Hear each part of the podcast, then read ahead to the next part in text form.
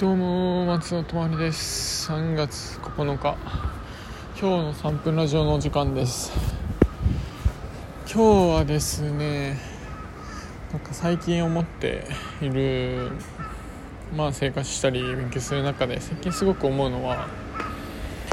っぱなんだろうね成長することを楽しむで楽しめるようになったら結局一番いいんだろうなってなんか会社の結構評価基準って、まあ、今はだんだん変わってるかもしれないんですけどどうしてもやはり結果主義というか、まあ、数字で見られがちなんですけど、まあ、よくなんか自分ちょっと就活してた時も会社の成長率を見ろってよく言われたんですよね。どれだけ成長してんのか。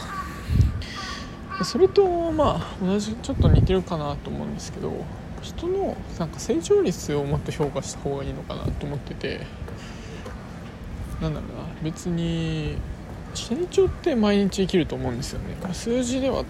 まあなかなか成長ってあの、まあ、比較しにくい。単純にまあ何個、まあ、仕事だったら、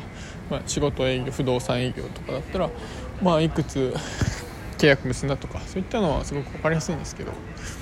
その中で、まあ、これだけ成長したっていうのをなんだろうなその数字よりもその成長をもっとなんかピックアップしてあげた方がそのまやる気になるかなと思ってて正直結果ってまあ運も結構あると思うんですよねどうしても、ま、確かに個人が成長したからといってなんだろういきなり売上会社の売り上げがそんな100万とか1000万とか上がることはないとは思うんですけどもある意味その長期的に見たら絶対そっちの方が良くて社員がどんどん成長してくれればその結果的に会社の利益も上がるしに、まあ、何よりやはりあの、まあ、社員会社にとっては多分社員が長続きというか長く勤務してくれるんだろうなと思っていて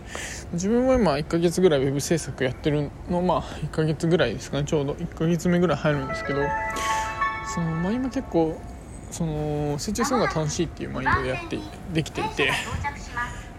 それってなんか太いしなんだろう1ヶ月半振り返るとすごく今までよりも濃密な、あのー、1ヶ月だったなってすごく感じていてそれは成長することを楽しんでいるからなんだと思うんですけど、まあ、そういった結果結果主義も大事なんですけど、まあ、37ぐらい3の結果7成長率で、まあ、そういった形で評価人を評価できるようになったらいい会社なんじゃないかなって最近思いました。ということでバイ。